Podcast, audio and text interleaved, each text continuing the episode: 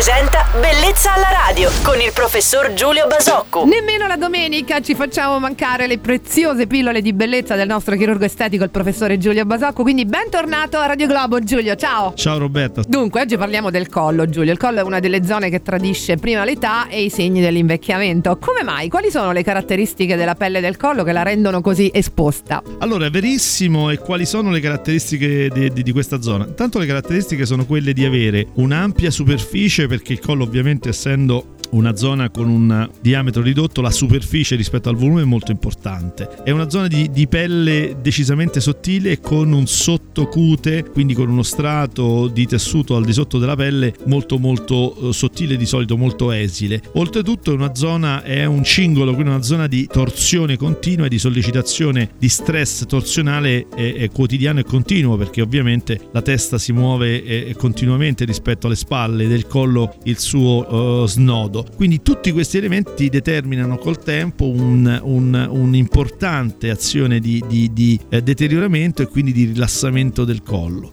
La cosa interessante però, eh, al di là di questa, di questa osservazione, è che peraltro è anche considerata una zona molto difficile da, da trattare chirurgicamente, eh, cosa che invece non è assolutamente vera, cioè se è vero che eh, come si crede invecchia rapidamente, non è altrettanto vero come si crede che sia una zona da trattare chirurgicamente particolarmente complessa o particolarmente di poco risultato. Si fanno interventi molto molto efficaci sul collo e che danno dei grandissimi risultati. Giulio, oltre all'età, quali sono le cause principali di questo invecchiamento cutaneo? Ma fondamentalmente i grossi dimagrimenti, perché come dicevo la pelle soffre molto quando ha un trofismo, si dice, quindi un nutrimento relativamente modesto, quindi nel caso in cui abbiamo poca quantità di eh, grasso sottocutaneo o comunque questo grasso viene messo e sottratto per frequenti eh, aumenti di peso e dimagrimenti, questo determina decisamente una uh, sofferenza della, del tessuto. Tu consiglieresti più chirurgia estetica o magari la medicina estetica per migliorare l'aspetto del collo? Ma vale sempre lo stesso principio, la medicina estetica è un'ottima attività di prevenzione,